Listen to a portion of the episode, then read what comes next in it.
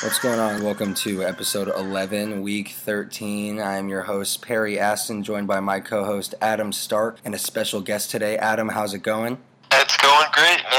Doing another podcast. I'm getting this day going. Definitely always. We have a special guest today, Dennis Bennett, Down and Dynasty FF on Twitter. His at name is at culture underscore coach. Got to coach the culture. Someone's got to do it. Writer for Dynasty Nerds and the Fantasy Life app. He's on 12 Ounce Sports Radio every single Thursday and Sunday at 12:30 Eastern Time. So make sure you go tune into him on there. He's great to have. I'm so happy to have you on, Dennis. What's going on, man? Hey, I'm having a great day. Thanks so much for having me. I really appreciate it. Of course. So we're here to talk a lot of fantasy football with you, get you excited for the playoffs, hopefully set you up for a championship run. If not, get you excited for next year if you already got eliminated and you're still are a fantasy diehard listening to our podcast, even though you have no playoff implications, you are my favorite kind of listener. Give you a little bit of advice before we do. Let's remind you to listen to our podcast on the podcast.com website as well as the Apple Podcast app. You make sure to follow us on Twitter at FFB Unwrapped. You can follow me on Twitter at Perry Aston, Adam on Twitter at Everyday FFB, and like I said, our special guest Dennis, you can follow him on Twitter at Culture underscore Coach. Let's jump right in, guys. Kareem Hunt signed hat was now given away after the Chiefs Rams game, which was insane. Adam, who did we give it away to? How did that uh, end up? Right when we started the announcement of the giveaway, Kareem Hunt absolutely went on a tear. I know he had a bit of a slow start and then just absolutely started to pick it up. So the hype around him was growing. I'll be sending that out in the next couple days. Derek Craig. Derek Craig. All right, Derek. Well, congratulations on winning our hat, and we're going to be sending that over to you. I saw on Twitter Adam and I are about to launch a Melvin Gordon signed jersey giveaway. Adam's got all Oh, of yeah. all these in his back pocket. He's throwing them out left and right. So thank you guys for being so active with us for retweeting that. Let's talk a little bit of playoff football. Are you guys in a position to make the fantasy playoffs in your main league, or are you guys fringe playoff teams right now? Or are you guys eliminated? It's okay to be honest. This is a safe place. We'll start with you, Dennis. How is your fantasy teams looking? Well, I have a lot of fantasy teams. I'm in 12 leagues, Nice. so I'm I'm a little bit of all three. In uh, my redraft leagues, I'm pretty much out of it in all of them. Uh, just tough breaks. Things didn't fall the way that, that they needed to for me, and I'm a combination of anywhere from three and nine to six and six. So four of those leagues, I'm out of it. My home league, which is a two keeper league, this year my number one keeper, I spent roughly, I think, 27% of my auction budget on Le'Veon Bell Oh, over Kareem Hunt. oh man. And, and so uh, I kept Bell and uh, who was my other keeper? Stefon Diggs Okay. over Hunt and Michael Thomas. Ooh, so I, a, I just that's a you know, I duo. picked I, I picked Bell and Thomas were both about the same amount of money, and so I wasn't going to keep both Bell and Thomas. But in retrospect, I should have kept Hunt. I, I just believed Bell was going to come back. So I'm I'm sitting at four and eight in that league, and uh, it's the the highest payout. You know, it is what it is. We are all shocked that Le- Le'Veon Bell didn't come back. We all were banking on at least his return by about week eight, but he's nowhere to be found, and it really screwed a ton of fantasy owners. I know my buddy Sam in my home league was the one that drafted Le'Veon, and I got to give him a quick shout out for being able to construct that team without Le'Veon and still find a way. Tough breaks. I am pretty much in. If I win this week, I'm in. If I don't, I'm out. I might need a little bit of help in front of me, but I really do believe in my team. I believe in me. I believe in the fantasy atmosphere because I'm putting out good energy. So I'm making the playoffs. I have to. But yeah, like that's a $600 buyout for that league. That's my home league. I love that. Adam, tell me a little bit about how you're doing on your leagues. And the league I, I probably care about the most just because it's got the closest friends of mine in. It's not the biggest prize money. The most it's prideful, yeah. Yeah. So, anyways, in that league, I am number one in points scored.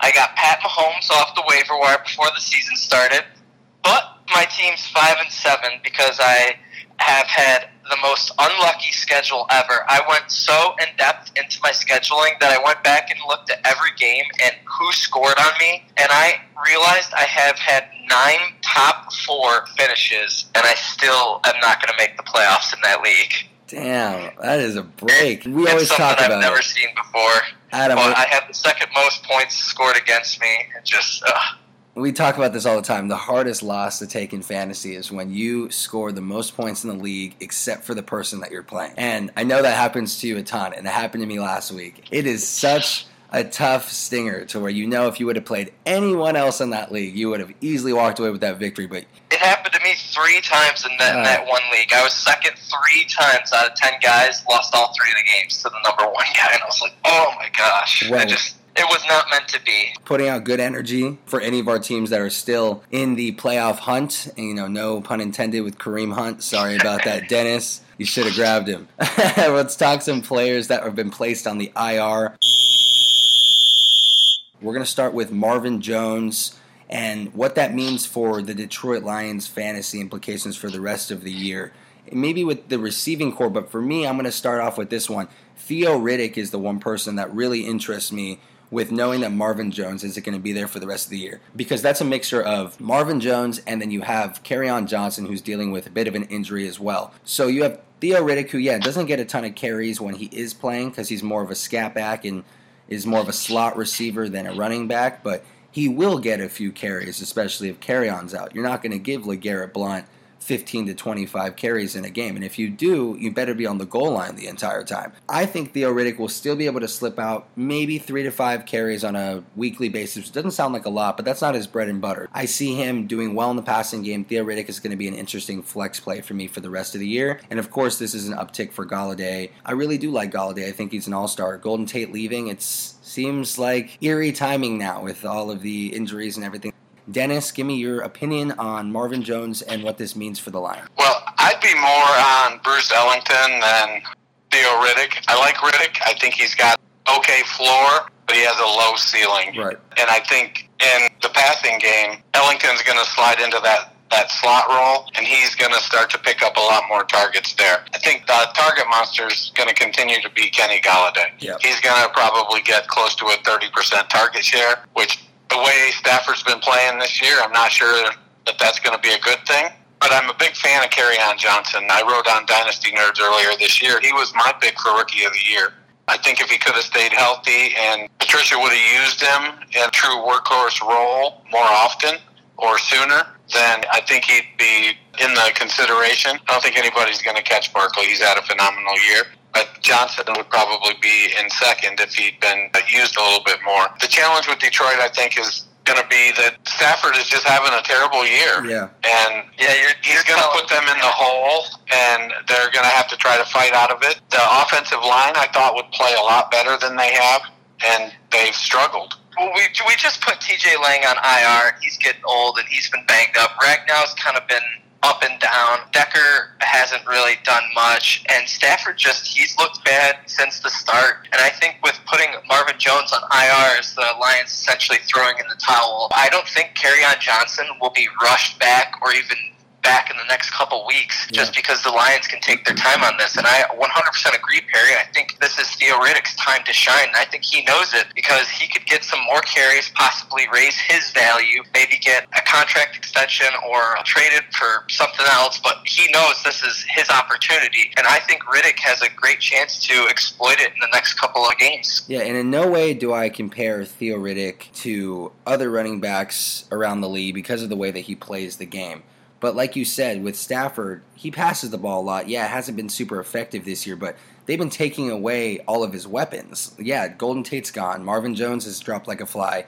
Kerryon Johnson's not in the lineup week in and week out right now. He's going to have to throw the ball to someone. He's going to have to make this happen, which is why I like where you brought up Dennis Bruce Ellington, who I believe had six targets last week. Not a ton of yardage, but the targets are there. The rapport is going to continue to build with Stafford. Now, week three of him being on this team playing games. I'm interested to see what they do in the passing game, but like you said, Adam, I think they did just throw the white towel in. I just would like to see Kerryon Johnson get more of a workload next year. Just like you were talking about, Dennis, he is so intriguing and his ceiling is so high, but we're not able to see it all yet because the fact that, yeah, injuries have plagued him a bit, but Patricia has plagued him a bit. He hasn't fully thrusted him into a role that we've all been hoping for, especially for fantasy owners who were really hoping they could have came up on a low end RB2, maybe even a high end RB2, if, like you were saying, if he got the full bell cow workload that we were all hoping for. So we'll see for next year, but we do know they have some talent there. Do you see Matt Stafford and any of these other Lions walking away after the year or getting traded or anything like that, Adam, or do they kind of run it back? No, I think they're just going to run it back, keep Stafford, try to start to slowly rebuild. I'm not sure what they'll do with Marvin Jones. I know he's got one or two more years left. Kenny Golladay and Kerryon are obviously the guys we're going to try to build around Right. with Stafford, obviously. I think our tight end spot's a little bit questionable just because we have Roberts, but then again, him and Stafford have had terrible chemistry shown the last game. I'm not sure what we'll do about him. The offensive line was bad, but I don't see anyone really getting traded. Blunt won't get re-signed. He's going to be gone. And I think on Johnson's role will just, he'll be the three down back. And if Riddick is still there, then it'll be him and Riddick going forward. I can see that. Let's move on as a smooth transition to tight end with Jack Doyle. I know you mentioned the tight end position being a struggle in Detroit. Well, they did just have Eric Ebron, and now he's not on that team anymore. So we're going to talk about a little bit about what he's doing. Jack Doyle going down, it's only going to help Ebron's value for the rest of the year, who's putting up monster numbers. He hasn't been getting the targets that I guess you would hope for for a tight end, but how many targets do you hope for for a tight end? three to five. In my opinion, if you're getting three to five consistent yardage and goal line looks, that's a traditional tight end. And then you get to another level of tight end where you get to the tier ones, where it's pretty much a receiver on steroids like Gronk, Kelce, Ertz, and that's why they are just that extra tier above the rest. But with the tight end wasteland that we're dealing with this year, you're just trying to find anyone that's getting production. And production, that's an understatement for Eric Ebron, who has 11 touchdowns right now. The tight end record, I believe, is 17 from Gronkowski. 17 from Gronkowski in 2011, and with Jimmy Graham, 16. I, Lions fans would have an uprising if Eric If he broke it? broke that record. He's and got a shot. I wouldn't be surprised because Luck loves him so much in the red zone. I wouldn't be surprised if he got like three one game, two one game, and then two another game, and got eighteen. You I mean, know, he- like just something ridiculous where you're like, how? Because I mean, he got three in one game already, even though one was a rushing touchdown, but still. Yeah, he got two this last week. Uh, the week before, he had a goose egg. I don't know if he was injured or if he just wasn't in. The week before, he had another two touchdowns on top of that. If we're going to keep going in the way it is with this trend, maybe he goose eggs this week and throws up another two next week. But Eric Ebron's putting up some crazy numbers. Andrew Luck is looking for that number one target. It's sad to say that I think it's Eric Ebron over T.Y. Hilton. Do you guys agree? I think it's Hilton. I think Hilton gets down the field more, creates a lot more separation. Ebron is a matchup problem It's- when a- he's Dennis, it's a different world for tight end receiver. Like you said, of course, Hilton's the ceiling for the opportunities is crazy, but is he Andrew Luck's number one target? Is what I'm saying. Like if you have a choice to pick up that first down on third and eight, you know who are you going to? Well. If you have to give five targets to just one of those players, who are you giving them to? It's going to be T.Y. Hilton, but I don't think that's what Andrew okay, Luck is doing that right makes now. him the number one. I don't think that's what Andrew Luck is doing. You're asking me, my personal opinion. What I notice, especially in the red zone when it counts, the big plays that you're looking towards, it seems like it's been Eric Ebron, which is shocking to me because I think T.Y. Hilton is such an explosive number one, but it's been super underwhelming for me this year with T.Y. Hilton. I've been more excited about the random waiver wire pickups I can make on the receiver end, like Pascal and Rogers whenever they were doing well. T.Y. Hilton hasn't been consistent on a week to week basis, but Ebron kind of has when he's played. Ebron, you know, the game he laid the goose egg wasn't that Doyle's first game back. Yes. So that kind of told you what their plan was there. Doyle's injury kind of threw that all out of whack. Right. So now, reluctantly, they're going to go back to feeding Ebron. He's been surprisingly efficient. Yes. Uh, That's, I mean, that's, that's, that's that was always his word. issue in Detroit. His issue in Detroit was the efficiency. Now, for for whatever reason, it's happening this year. I think this is going to be the best year of his career. I'm not sure how long his contract is, but if he's a free agent after this year, then he needs to sign himself a big old deal. Yeah. Because I, I think after this year, it's back to the inefficient player he was uh, in Detroit for four years. Go get that money, But- Eric Ebron. I totally agree. If he's on a contract year, I'm not. I don't have his contract in front of me either. But you go sign that bread somewhere with the kind of year that you're having right now. You said it best, Dennis, when you said surprisingly efficient. No one expected this. This was a backup tight end, and if not, you don't expect this number from Jack Doyle, who's technically their number one tight end. You don't really expect these numbers from any tight end, especially if you're talking outside the tier of Gronk, Kelce, and Ertz. This is just another guy, in my opinion. You know, Eric Ebron is, of course, a tier above the rest of them when it comes to all the waiver wire tight end wastelands that we're going for. Nick Vannett and you know Seals Jones and all these, but he's still not elite. I saw, I heard someone call him elite this last week. Actually, Matthew Berry on ESPN and it kind of made me cringe. Ebron's not elite. You know, elite means he would be up there with Gronk and the rest of them, and there's no way you guys are going to say he's elite. I think going going forward, I think he's elite. He's a top five, even top three tight end going forward, just mm. because Andrew Luck loves him so much. But is it elite this year or elite as a player moving forward? Uh, yeah, yeah, yeah. I get, I get what you're saying, but like from a fantasy perspective, he's elite going forward for the remainder of the season, but not for next year. I agree with both, depending on how you view the take. I guess. Right. I think we all have really good points on this one. I think it's just interesting. The tight end wasteland. It's so tough to find any type of production, let alone the type of production that Eric Ebron's putting up for you right now. We're going to move on to the next IR placement, Andy Dalton. Dennis, what do you think about this? Whose value does this hurt? Is Jeff Driskel a smart waiver wire pickup for people looking for a quarterback streamer? Depends on who you're playing, what your other options are. I know in one league, Blake Bortles, I, I'm in a super flex league, and Blake Bortles is my only healthy quarterback. Ooh. I'm going. I'm going to be spending my FAAB on Jeff Driskel this week. I don't really have any other choice. I'm actually in that league. I'm going for the 101. It's a complete teardown and rebuild. And I have Josh Rosen, Christian Kirk, and Dallas Goedert all on my taxi squad. It's a dynasty league. But I'm not going to activate them because I want to get the one on one. I'm way out of the playoffs, lowest scoring team in the league. So I'm going to go spend my FAAB the last week of the season. I'm going to spend the rest of it pick up Jeff Driskel, play him this week. I'll throw a position player in my super flex spot and go forward. But I wouldn't play him over Case Keenum. I don't know that Case Keenum would be in my top 12. I might play him over Lamar Jackson, depending on how I felt about what defense they're playing against. Atlanta, so. Yeah. Um, then probably not. You know, yeah. he's gonna he's gonna have 25 carries for 120 yards, and he'll throw for 115 yards and probably a touchdown. Probably an interception too, but the numbers will be there. Yeah, and Driskel's shown himself to be a capable backup in you know the Colt McCoy, Trevor Siemian mold. I think that's sort of where he's developing in his career. So he can come in for two or three games and be serviceable. I think AJ Green is who it's really going to impact. I, I would be surprised if they brought him back.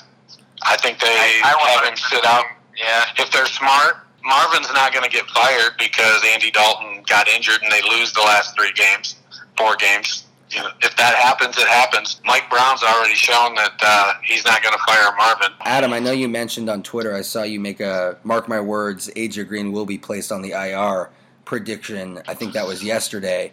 And I totally agree with you both. Why bring him back? Why risk anything and put him out there for no reason when exactly, yeah. Especially because he's got the toe injury and you've already thrown your quarterback on IR. So I mean, might as well. You're pretty much out of the playoff hunt, and I don't see their season doing anything without Dalton being there. And not to mention, their defense has just slowly started to become one of the worst defenses in the NFL. So yeah. I think they saw that and they realized their playoff chances were gone. Dalton was injured, so they just figured that was their best option. At least the Bengals defense was getting a good pass rush in the beginning of the year, and they spent a lot of money on the pass rush, re-signing some of these players, and the pressure wasn't even getting there anymore. They're giving up tons of points. You're right, the Bengals defense looks atrocious. And for Andy Dalton, I have one more question. Him going down, does this hurt or help Tyler Boyd? Because I know we're mentioning not bringing back AJ Green. Someone's going to have to get the volume. Tyler Boyd found a way to score this last week. What do you guys think about him? I know it's kind of a hard thing to tell with Driskel and not being able to tell the rapport moving forward with any of the people around there. But do you think he's intriguing with the idea of AJ Green not coming back, or is he another guy that you just feel totally unconfident with with Jeff Driskel? I think Boyd kind of stays where he was at. I think he's a boomer bust one, low end one with probably a high wide receiver three floor. Okay. He's gonna and it's gonna be based on volume. Right. They're going to have to throw some, and somebody's going to have to catch it. That's what so I'm saying. So it won't be yeah. a high volume passing game, but when they do throw, Boyd is going to get the target share. They'll try to get Ross involved. As far as the chemistry, Driskel's been there for a couple years now, and so I think him and Boyd have you know spent some time as backups, Right. and so they probably have some chemistry. I think Uzomah's the same way. He was the backup for the past two years, and so he's had ample time to spend with Driskel, and so there could be some surprising chemistry there that catches us off guard. Right. And I'm just excited to see Tyler Boyd. He's one of my favorite fantasy players. I put a touchdown promise on him a couple weeks ago. He didn't come through. Did come through this last week with a touchdown. So if you're a Tyler Boyd owner, you know, keep him on your, your flex spot for this week. You know, keep him in your flex though so that you're flexible. You would want to have another option at receiver this week while we kind of keep an eye on this. But if you don't have another option, don't feel like you have to sit Tyler Boyd. He's going to probably have opportunity. It's just kind of tough to tell right now. Don't listen to those people touting John Ross as Yeah. though he's going to break Yeah, out. yeah, Stick yeah. with I- Boyd. I think Mixon might get some of the some of the looks from Driskel. Even I think just because he could be a nice little check down, and especially they know they have a jet in him, so why not run him important parts of, of the game when they're in the red zone on the five yard line trying to punch it in. I think Mixon will start to have some red zone rushes increase. If they're throwing the wide talent, do you think Giovani Bernard gets a little bit more work and maybe they slow down Mixon a little bit? I'm just asking a question because I'm not sure how much risk they're going to put on the stars there if they've clearly kind of are just playing for pride at this point. Do you think Giovani Bernard becomes a little bit more relevant and Mixon becomes a little bit more irrelevant, or do you think Mixon goes full workhorse for the rest of the year?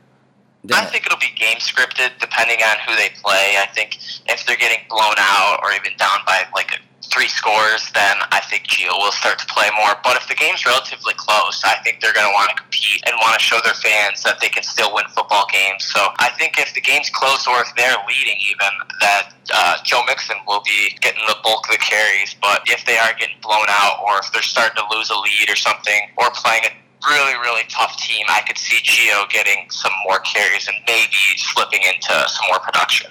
I totally agree.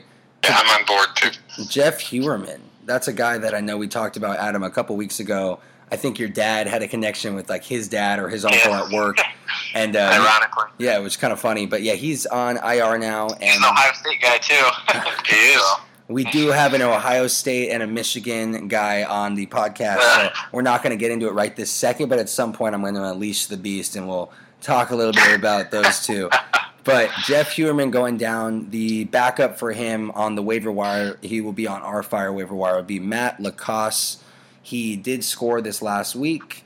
It's a guy that is a tight end streamer in this tight end wasteland. There's not really much I can go in depth. You just hope and pray that they get three to five targets and a touchdown for you that week. And if not, you're hoping they don't just Ricky Seals Jones you and give you one point on a weekly basis. Guys, what do you think about the tight end position? Do you think Heuerman really hurts anyone? Do you think picking up LaCosse is going to be a smart move for anyone? Do you think they're kind of just minor moves in the grand scheme of things and you're just looking for anyone to really fill on that tight end spot right now? I think uh, Matt LaCosse will absolutely step up. You could see that Case Keenum was targeting him and kind of like both tight ends. Heuerman would kind of get up to the red zone targets, and then once he was in the red zone, LaCosse would get the red zone targets. And so I think it was kind of a mixture of both of those tight ends. Now, if you eliminate one of them, I think LaCosse is he's a solid top twelve tight end going forward in my eyes, and maybe even better. Yeah. So you'd say that Heuerman is the Julio Jones of tight ends then?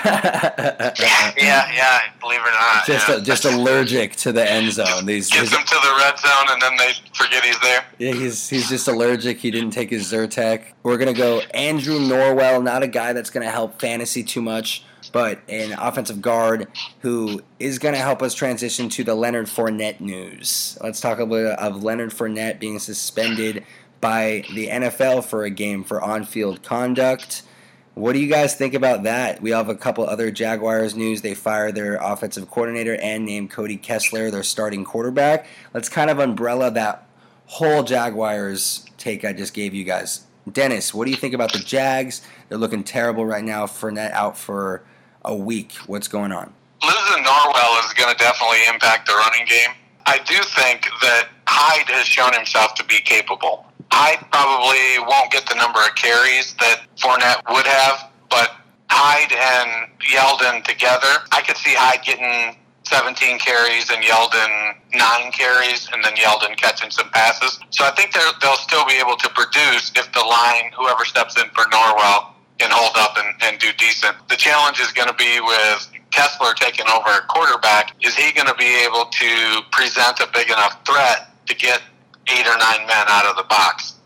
If that doesn't happen, then there's going to be nowhere for anybody to run, whether it was Fournette or Hyde or Yeldon. So it's all going to kind of be dependent upon Kessler's ability. If he can complete a couple passes early and back the safeties off the line, then that'll open up a little bit of room for, for Hyde and Yeldon to operate. See, this is such a shit show. When you really put this all into perspective, they just lost to the Bills this last week. They're clearly one of the worst teams in the league. You just lost your beautiful, beautiful offensive lineman that you signed this offseason. Norwell is such a beast he's right up there with you know Andrew Whitworth on the Rams for me as some of the best offensive linemen around and some of the most experienced. So they really add that veteran presence. It's really going to hurt more than people think. Leonard Fournette is gone for a game, and yes, breaking news: Leonard Fournette doesn't play a game, and it doesn't shock any of us, even if it doesn't have to do with injury. We're just so used to it at this point that it's not that shocking to me. If you're a Leonard Fournette fan, you clearly have your plan B and C on your roster because you're not super back on the Fournette train, even though he's been playing super well. You still got to be cautious with his injury history. But now you have a new offensive coordinator. Your running back's out for a game. You have a new quarterback. You're down your best offensive lineman. Off one of your worst losses to one of the worst teams in the league. Just losing to the Bills is a moral killer, really. For me, I'm looking at the Jaguars as in the worst position in the NFL for week 13. Moving forward, they're not the worst team in the league and they're not in the worst position in the league. But for week 13, there couldn't be more of a transition period. There couldn't be more question marks. And if you're going to ask me to start anyone on Jacksonville, I'm going to tell you no. You can try and start Carlos Hyde if you want, or Yeldon, or any of the receivers they have there, Westbrook or Moncrief. But None of them are promised production this week. None of them have promised roles, promotion of a new offensive coordinator and a quarterback at the helm with a weak offensive line. So we're not going to go over that again, but it's looking like terrible news in Jacksonville. Do you have any last take on that for me, Adam?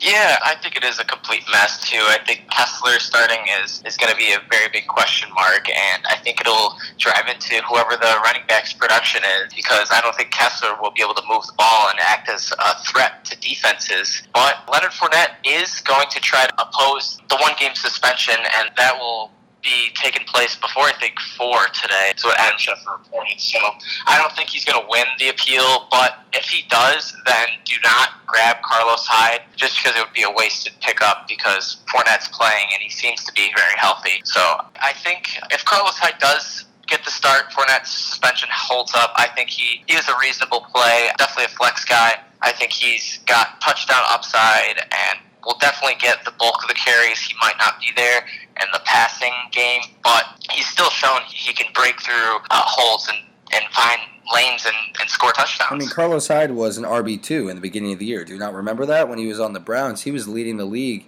in carries, first or second with Gurley for a bit. He was extremely efficient. He was playing well. I had him on my team in the beginning of the year, and he was winning me games. So Carlos Hyde has the ability to be a workhorse. He is the kind of running back that the more carries that you give him, the better he gets as the game goes on, as he wears down the defense. He's a guy that needs volume. If you give him 12 carries, maybe he might do what he needs to do if you give him the right goal line carries or anything like that, but 12 opportunities is not enough for a guy like Carlos Hyde. He needs 25. And I know that sounds like a lot, but if you want the full Carlos Hyde where he's just running through defenses and tiring them out and finding a way in and out of the holes. He's not an outside runner. He's through the tackles.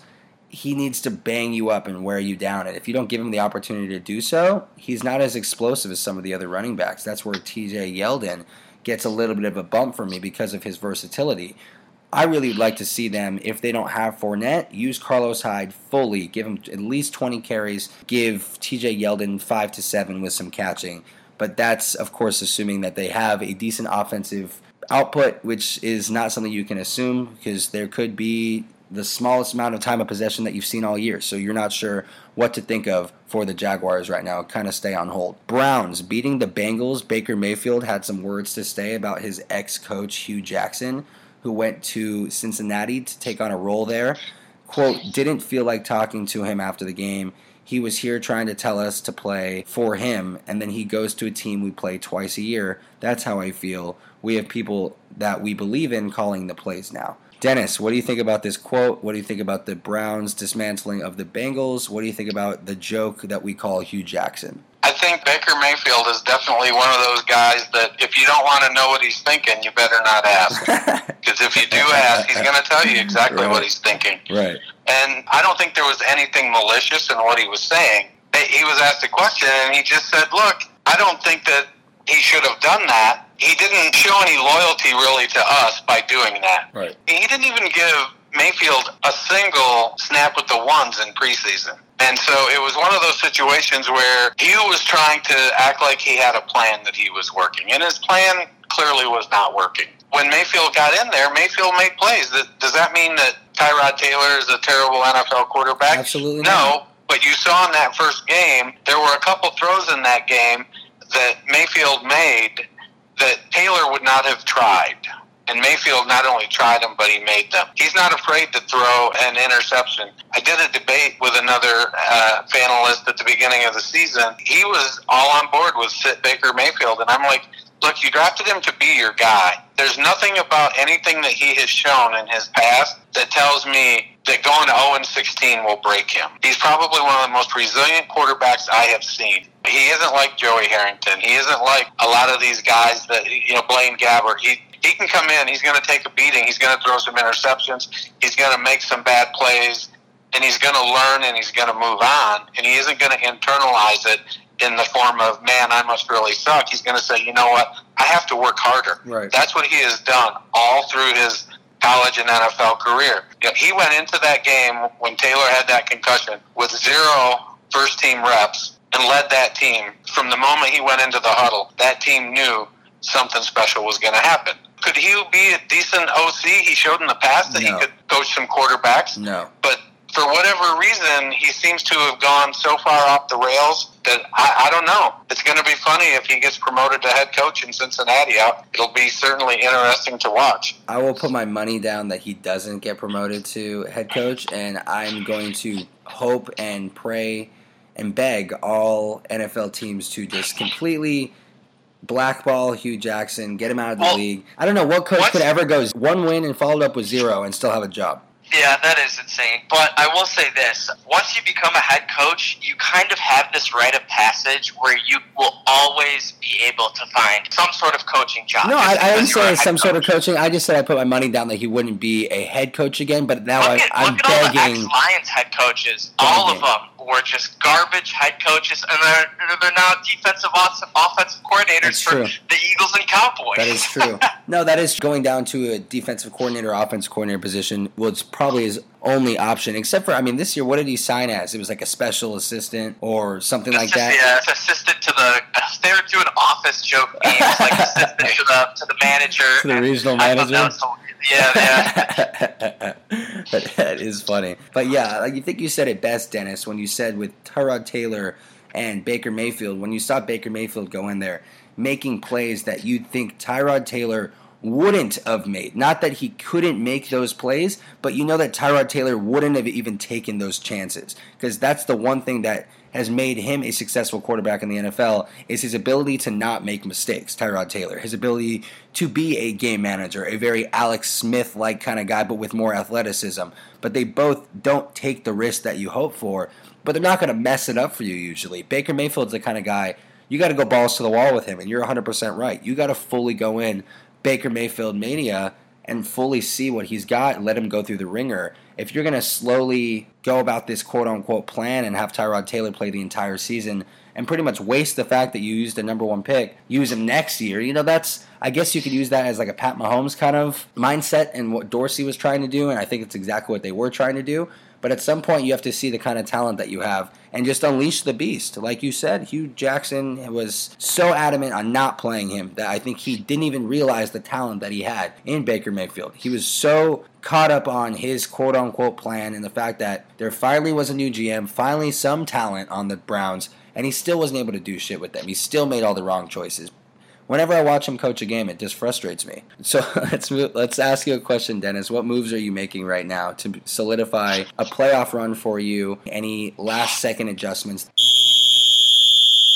I play mostly Dynasty, and I did a Dynasty startup earlier uh, this year, and so we're in our, our first season. I took Zeke in the first round, followed it up with Russell Wilson and Matthew Stafford since it was a super flex league. I then took Josh Gordon in the fourth round. Needless to say, as good as I felt about my team after the draft, my season started off one and four. I'm still playing Stafford and Wilson, and while Wilson is having his usual renaissance at the second half of the season, I did draft Rod Smith in the 18th round of the startup to handcuff to Zeke. Very smart. At one and four, I knew it was either time to push my chips into the center of the table or cash out and start totally rebuilding. I chose to push my chips to the center of the table and I went out and got Kareem Hunt. Okay. As last week, I had made it up to the fifth seed. It was at six and five, but I close out the season versus the number one seed and the number two seed. So I'm sitting at six and six after Hunt being on a bye last week. Got one game to go, and I'm currently the seventh seed. I, I need about four things to happen. Sounds pretty similar to my situation in the home league. I got to win. You got to at least hope that one person loses. What are some moves that you're making right now to strengthen your team? Advice for any people trying to beef up their team last minute if I have the playoff spot locked, or I know who I'm playing this week for maybe the last spot in the playoffs, look at their defenses. Look at if maybe they stream defenses each week, and if their defense is playing a tough team, like you were streaming the Ravens defense against the Raiders last week, killed it. But now the Ravens are playing the Falcons, so you're obviously not going to stream them again. So you're going to have to go get someone new. Therefore, I picked the strategy of taking as many defenses as you can, trying to screw over your opponent. And so he's going sabotage. That, that sabotage. It's it works, and I think it's a strategy that can be used with kickers. Even though kickers are really, really hard to do, it's that's that's in depth defenses for sure. You could definitely do it with quarterbacks. If the guy has an injury uh, with someone, where like if he has an Andy Dalton, he's going to go pick up a streamer. And I think you could kind of try to block him by picking up some good streaming at quarterbacks. That's so funny. Reminds so me. I like the blocking method if you're trying to get into the final spot. If you have guys like DeSean Jackson, you know, just guys who, who aren't really going to do much for you, then drop them and just try to go block out your opponent from getting the good defense or the good quarterback, I guess, because there's obviously or usually more than one good streamer for defenses and most likely quarterbacks too. So if you can have two or three of those, that always helps. That is so funny. You're using the sabotage method. My buddy Christian, who's in my main league, he did that to me last year. So we had a two quarterback league. I don't know how I drafted this way, but both quarterbacks were on bye. It was such a mistake on my part. But this was towards the end of the year. I had to go look on the waiver wire. He went and picked up two or three of the top options for me, and it left me with Case Keenum, who was still kind of on the up and up last year, and it was Josh McCown. And I remember uh, those were my only two options. I had to go pick them up and I had to put them in. And they actually won the week for me. They both played out of their mind. Christian had every quarterback that you could have tried to grab, tried to sabotage me, and karma bit him in the ass. And I actually ended up winning because of the two slightly above average quarterbacks that I had on my team that week. Let's talk fire waiver wire, who we're picking up this week, like we said, making moves. We have ours right here that I'm going to read for you. Justin Jackson, Los Angeles Chargers. That's if Melvin Gordon's out. If Austin Ekeler is still somehow on a waiver wire, you better go pick him up, but he should already be rostered. Josh Reynolds, Los Angeles Rams. I think we all forgot a little bit about his performance a couple weeks ago against the Chiefs because of his bye this last week, so make sure you go pick him up. He's filling in for Cooper Kupp. Look to do so efficiently. I'm not a big Everett fan yet. I don't think he's fantasy relevant quite yet, but if you are looking for a tight end hopeful, go for it because the tight end wasteland is so tough right now. Bruce Ellington, like Dennis said earlier for Detroit, smart pickup. Mike Williams, Los Angeles Chargers, put up two touchdowns this last week. Doesn't have a ton of volume, but clearly has that rapport with Philip Rivers. I'm intrigued by him. Theo Riddick, a guy I mentioned from Detroit, and LeGarrette Blunt as well for Detroit. That's assuming Kerryon Johnson's injury lingers into this week, and we're going to have to go pick up whoever the next man up is. I would go look towards their route, guys. Speaking of next man up, with Leonard Fournette's suspension, we have TJ Yeldon. If he is on your waiver wire, go pick him up. Same thing with Carlos Hyde. Hyde will be probably more of a realistic option to be available, but go look for one of them with Fournette out, especially if he doesn't win the appeal today. Frank Gore with Miami, nothing much has changed to up or lower his value, but I do know that Kenyan Drake is dealing with an injury that could linger into this week, and Frank Gore is Mr. Consistency. I swear he's going to live to 150 years old. So, Frank Gore, if you're going to play him and hope for him to be productive more than just a super low end flex, hopeful every week, then this might be your week if Kenyan Drake is officially out. Rex Burkhead from the New England Patriots finally off the IR, able to play now. David Moore, receiver for Seattle, scored last week and was on our fire waiver wire a couple weeks ago, is a smart and interesting pickup. Nyheim Hines for Indianapolis, that's assuming, of course, with the injuries to Marlon Mack. Go look to him, even Jordan Wilkins, but I'm not going to be putting Jordan Wilkins in my starting lineup for any scenario, so I'd pick Nyheim Hines for his ability to catch the ball in the backfield and do a lot more things on that team. Matt LaCosse, who we brought up, guys, from Denver, the tight end who is now going to be filling in for Heuerman, scored a touchdown this last week, so he is a smart pickup, like I said, if you're looking for anyone to play at the tight end position. And lastly, Jeff Driskel, quarterback Cincinnati. There's not another quarterback that's going to make our fire waiver wire this week. It's not even that he excites us, but you know, with fantasy football, it's the next guy up. It's the opportunity. So, like you said, Dennis, if he doesn't have a lot of options this week, injuries, byes, whatever that may be, Jeff Driskel may be your only solid option this week. Guys, do you have any comments on any of the list here or anyone that I missed that you want to add or anyone that you really want to specify on that list that you really want to go spend your fat no, on think, or go get? I think those are all great options. I think a sneaky pickup might be Chris Herndon. He's going to be going against a pretty tough defense in Tennessee, but the Jets have to do something. So Tennessee has shown they can be susceptible. Herndon has been making some plays. Yes. So uh, from a tight end position, him and Mark Andrews both. I think that Jackson does have a tendency when he throws the ball will miss some looks and then he runs and ends up looking short. Right. Uh, and so that puts both Hurst and Mark Andrews in play a little bit. Those are probably, you know, I, I really like David Moore. You mentioned him. Zay Jones was coming on a couple weeks ago when right. Barkley was playing, but now that Allen is back, you know, Robert Foster, if people are going to go chasing points, Foster's the guy. Yeah, Foster. I still have Josh Doctson on the waiver wires in my home league. If he could be an option, especially if in their situation, if Crowder doesn't come back and be, become a target hog, I like Trey Quinn a lot as well. Yeah, Trey Quinn's interesting. I like that one at the end. We're going to move on to my rankings. Uh, Adam, I don't know if you have your rankings or not this week, but I'm going to read quarterback, running back, receiver, and you guys can totally just jump in whenever you feel necessary and want to make comments or tell me if you want yeah, anything switched I, I have rankings too, Perry. I have for quarterback, running back, and wide receiver Perfect. for half point. So. Awesome. So I got half point also. I'm going to start with quarterback, and then we'll do Adam's quarterback. My number one, Pat Mahomes. When is he not? at Oakland, it's just an easy matchup. Number one, no doubt. Two, I have Cam Newton going up at Tampa Bay. Three, I have Drew Brees at Dallas. I know I am a Dallas fan, so I'm hoping for the best, but this is Drew Brees. I really think he's going to torch them. Number four, Je- uh, Jared Goff at Detroit. Uh, five, I have Ben Roethlisberger versus Los Angeles. Six, I have Andrew Luck at Jacksonville. Not really a scary matchup for me anymore like it used to be. Regardless, even if it was the same Jacksonville as old, Andrew Luck would still probably be a fringe top 10 quarterback to me. That's how good he's playing this year.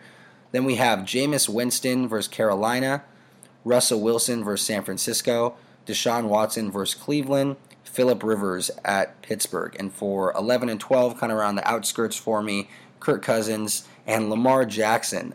I actually have Aaron Rodgers as my 13, so and he's not making it. I have Aaron Rodgers 13, Wentz 14, Brady 15. So it is very weird to have those guys on the outskirts. I just don't like their matchups this week, and I like the people in front of them better. What do you think, Adam? What are your top 10, top 12 rankings for quarterback? one and two is pretty obvious. Pat Mahomes against Oakland and Cam Newton at Tampa Bay, both very weak defenses, should be high score games. Uh, the only reason I would say Mahomes and Newton wouldn't perform is if they both raced out to leads and got pulled in the fourth quarter. So number three, I got Jared Goff at Detroit. I think he's just going to tear apart the Lions. Four, I have Ben Roethlisberger home against the Chargers. Five, Jameis Winston home against Carolina.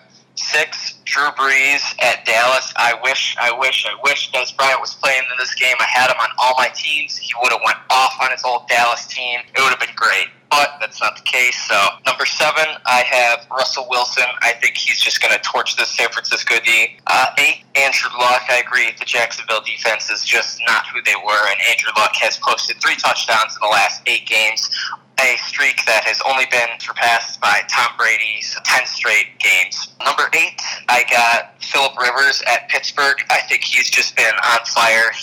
Making a playoff run, trying to get that first round bye. And against Pittsburgh, this is how you do it. If they beat Pittsburgh, they're going to get real close to that first round bye. Um, at number nine, I got Deshaun Watson at home against Cleveland. And then 10, I have Kirk Cousins at New England. Dennis, what do you think about the rankings? I like Brees at six. I could see that being a game where um, it's either close and they, they don't get as much of an opportunity, they don't run as many plays, or I could see New Orleans get out early and pull the reins in. Yeah. Either of those are both scenarios I think that are, have the higher probability than two way shootout. Dallas has been coming on since they acquired Cooper, so it, it could turn into a shootout. Yeah. It's just a really interesting team now with Cooper on there. Elliott's efficiencies went up. Dak Prescott's efficiencies went up. You can really tell having a quote unquote number one type receiver there is making a difference. Breaking news having someone that can play the position at a high level will take pressure off other positions. Breaking. So I am excited as a Dallas Cowboy fan for what Amari Cooper's done for the team. Like you said, though, I'm not sure what kind of game this is going to be against the Saints. The Saints are a scary good team, possibly the best in the league. So, regardless of how Dallas is playing lately, you have Drew Brees, who is an MVP candidate, two of the best running backs in the league, and you know a hell of a receiving corps too. So, this Saints team is very scary, not to mention their defense is playing up to par as well. I have running back rankings. I'll start with one Todd Gurley at Detroit. Always, I feel like no, Todd Gurley number one. That's going to be brutal. Yeah, no. I mean, I thought that I thought that against the Chiefs too, but he did have an ankle injury, so I think he'll off the bye with this ankle injury. I think yeah, Todd Gurley's going to yeah, off. And what is the status of Snacks Harrison on the Lions as well? Is he playing healthy right now, or is he still being held out? No, he he played uh, in the Thanksgiving Thanksgiving Day game, and um, uh, he's he's practiced this week. I, I expect him to play. I haven't seen really anything on him. Not that that's um, going to change the ranking for Gurley as number one, but just curious because Snacks Harrison is intriguing on the defensive line. I'm really hoping that he's going to at least help make some sort of dent. When he's not there, it's actually really, really sad to see the defensive line that they're putting together right now. Two, Kareem Hunt, like we were talking about at Oakland, he's killing it this year. We gave away a hat to a lucky fan earlier in the show and earlier in the week. We mentioned it. So Kareem Hunt, keep doing what you're doing. Number two, he's balling up. Three, Christian McCaffrey. Speaking of balling up, this guy is going off at Tampa Bay. Number three, Christian McCaffrey. Four, Ezekiel Elliott versus New Orleans. Five, I have Saquon Barkley versus Chicago. Six, I have Alvin Kamara at Dallas. Seven, I have Aaron Jones versus Arizona. Eight, I have James Conner versus the Chargers. Nine, I have Nick Chubb at Houston. Ten, I have David Johnson at Green Bay. 11 and 12 right on the outskirts for me. I have Joe Mixon versus Denver and Gus Edwards at Atlanta because they can't guard running backs for their lives. So, what do you think about my rankings? Or, Adam, you want to run through your running back really quick?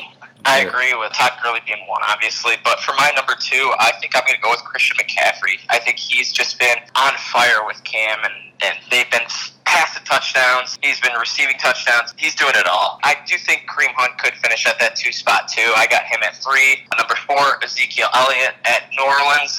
Five, Saquon for Chicago. That guy, although Chicago's defense is incredible, Saquon's just more incredible. More incredible, yeah. so number six, I have Aaron Jones. I got him a little high. I think I the Packers are in a must-win. I also think Aaron Rodgers has the ability to finish top five just because he knows the position he's in, and he could play lights out on anyone in the top five.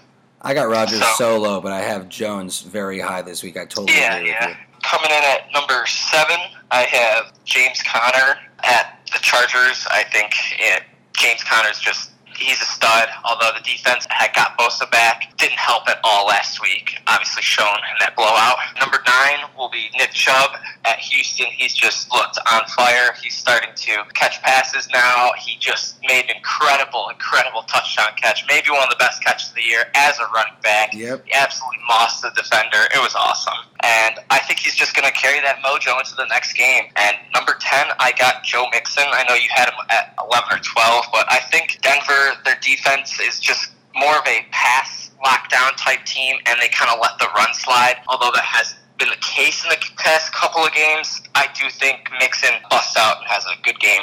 Dennis, what do you think about the rankings? I was way off on McCaffrey preseason. I didn't think he'd be able to hold up as well as he has. I thought he'd have a few good weeks and then fade quickly, taking the beating. So I was really, really off on him. My concern with Aaron Jones, and, and he's a guy that I love, I think sometimes McCarthy still handicaps him a little bit. Definitely. Sunday night, I think he should have had more touches. I think that game could have been a lot different if they had used Jones more, but they, they didn't. I'm nervous about DJ.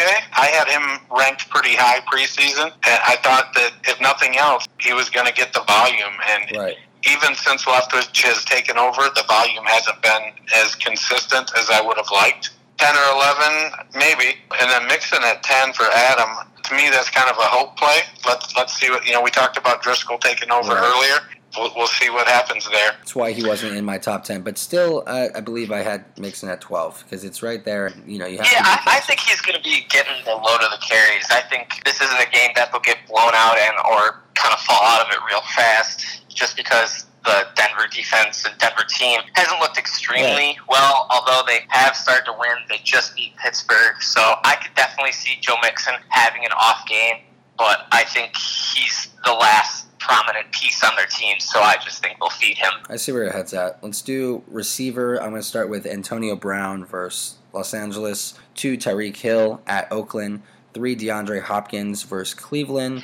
Four, Mike Thomas at Dallas.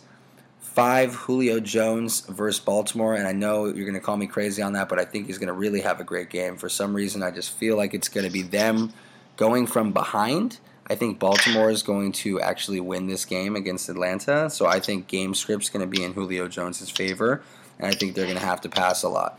After that, I have Adams versus Arizona. I have Adam Thielen at Patriots, Odell Beckham Jr. versus Chicago, playing a stout Chicago D. That's why Odell's at 8 this week. 9, Brandin Cooks at Detroit. Hopefully he's fully healthy. They look a little bit banged up last game. We'll see how he goes out. Josh Reynolds is a really smart play this week still. We have Stefon Diggs at New England and Juju Smith Schuster for me. Juju's still always there for me. I love that guy so much. He's got the best personality. The guy's been putting explosive play after explosive play. What was it, 97 yards? It It's so exciting to watch. Right on the outskirts, uh, Robert Woods is going to be right there as well, who is going to have a great game in this Los Angeles Rams offense. What do you think about my rankings, Adam? Do you have anything different? No, they're pretty pretty similar to mine. Uh, I like Juju, and he was one guy who I just completely missed this year. I did not see any of this coming. I thought Juju would be maybe a fringe top thirty receiver, but he he's a fringe top ten receiver in some games. But my rankings are going to go a little bit different for one and two. I got Tyreek Hill at number one just because I think he's going to get two huge plays, and at two I got Antonio Brown. I think Casey Hayward will give him a little bit of trouble. Three, DeAndre Hopkins. Four, Davante Adams. Five, Michael Thomas. Six, Julio Jones. I think, yeah, he could have a good game against that Baltimore defense. He's really been starting to roll, especially with all the yards he's been racking up. I think there's a chance he gets a touchdown, too, just because they've shown that he could get touchdowns and make plays in the end zone. Yeah. Uh, number six, I got OBJ. I know Chicago, tough defense again, but OBJ had a down game, and I think he's going to bounce back from it. I got him there. And then number seven, I got Adam Thielen at New England. Eight, Brandin Cooks against Detroit. I think he's just going to torch us. Nine, Robert Woods. I either think Brandin Cooks or Robert Woods will be a top five play. I just don't know which one. Whoever Darius Slay is covering, the opposite guy will go Right. off just because Right. there's no number two corner in Detroit. It's it's bad. Coming in at ten, I do have Juju Smith Schuster. That's my top ten. Cool. Let's do a bit of a bold prediction here at the end. Maybe a touchdown promise like we did the last couple weeks. So I don't know if you want to start with yours, Adam. If you want to make a bold prediction on maybe an upset or a touchdown promise for our listeners, let's hear what you have to say this week. I'm going to make a bold prediction and say uh, Kenny Golladay is going to get two touchdowns against this Rams defense. I know he might not have the nicest matchup with Peters, and just the Rams defense has looked good, but I think there's going to be a lot of garbage time for the Lions, and I think Golladay is going to get one touchdown at least garbage time. So I have no idea why I have this feeling in my stomach, but Equanimeous St. Brown is going to score a touchdown this week. I just have this crazy gut feeling Rodgers is going to get bored, throw a touchdown towards his way. I know he didn't come off the best game this last week, but he's another guy that was on my fringe waiver wire pickups this week. I just can't make a promise that he's going to be productive, but I just have this gut feeling that for some reason he's going to score a touchdown this game. So I'm just going to put that out as my touchdown prediction going to take a flyer this week with Equanimeous St. Brown. I'm bold as black coffee this morning. I haven't even had my coffee yet, so I have very, to very ha- bold. have to go St. Brown with a little bit of vanilla creamer. Yeah, and know we're gonna wake up a little bit. Dennis, you have a bold prediction or anything that you want to put your name on for this pod? I think Rashad Penny is going to get 10 carries and 100 yards. Oh, He's gonna he's gonna take a long one to the end zone. You know, So- San Francisco has let's see, looks like about the 27th ranked defense. 100 yards and a touchdown for Penny. That's a double promise Yep. that we have. Yeah, I 13 just, today. uh, he's shown he doesn't need a ton of ton of touches. He's also shown the more touches he gets, the better he'll be. He Right. didn't play a lot last week because he dinged up his ankle the week before. I'm going to play the whole Pete Carroll, you know, a lunatic, A liar, and yeah. is is going to just go out there and he's going to put Carson in, and maybe Carson ends up playing two plays because on his flip he banged up his ankle and they're not telling anybody about it, or he just doesn't play Carson and then says, "Oh, his ankle was bothering him from that flip after the game." I think Penny take ten carries, give him 100 yards and a touchdown. yeah, you saw that flip. That was insane. Superman That was sick, yeah. Full round He stuck it too. He stuck landing on his feet and then kept running. Didn't just like stick it. He kept he took a couple of steps after that too, which impressed me even more. So that was insane. That's all we got for you guys this week. If you have any questions for fantasy lineups, anything for waiver wire pickups, please hit us up on our DMs. Right now is the most important time of the year. You can find me at Perry Aston on Twitter. You can find Adam on Twitter at EverydayFFB. You can hit up our page together at FFB Unwrap. Our special guest, who was such a pleasure to have on this week, at Culture Coach Dennis Bennett, writer for Dynasty Nerds and the Fantasy Life app. He's on 12 Ounce Sports Radio every Thursday and Sunday at 12:30 p.m. Eastern. Such a pleasure to have on, my man. Thank you so much for joining us. I appreciate it anytime. Of course, go listen to us on podcast.com or the Apple Podcast app. You can also now find us on the Pulse Podcast Network at pulsepodcastnetwork.com. You can check us out on there with a ton of other top podcasts. Find them on Twitter at Pulse Pod Network. Good luck this week, and we'll catch you next time.